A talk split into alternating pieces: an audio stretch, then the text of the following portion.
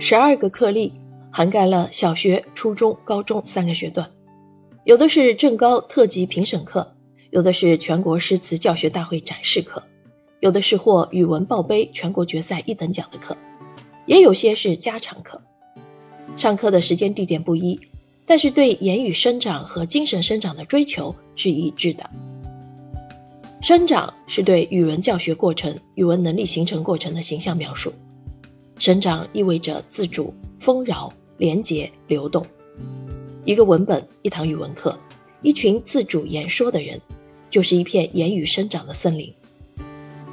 生长源于对语文、对人的爱，爱意味着真诚、开放和关怀，意味着丰富、创造和共生。上过这样的语文课，同学们的人生会有些不同。孙少正、郑桂华。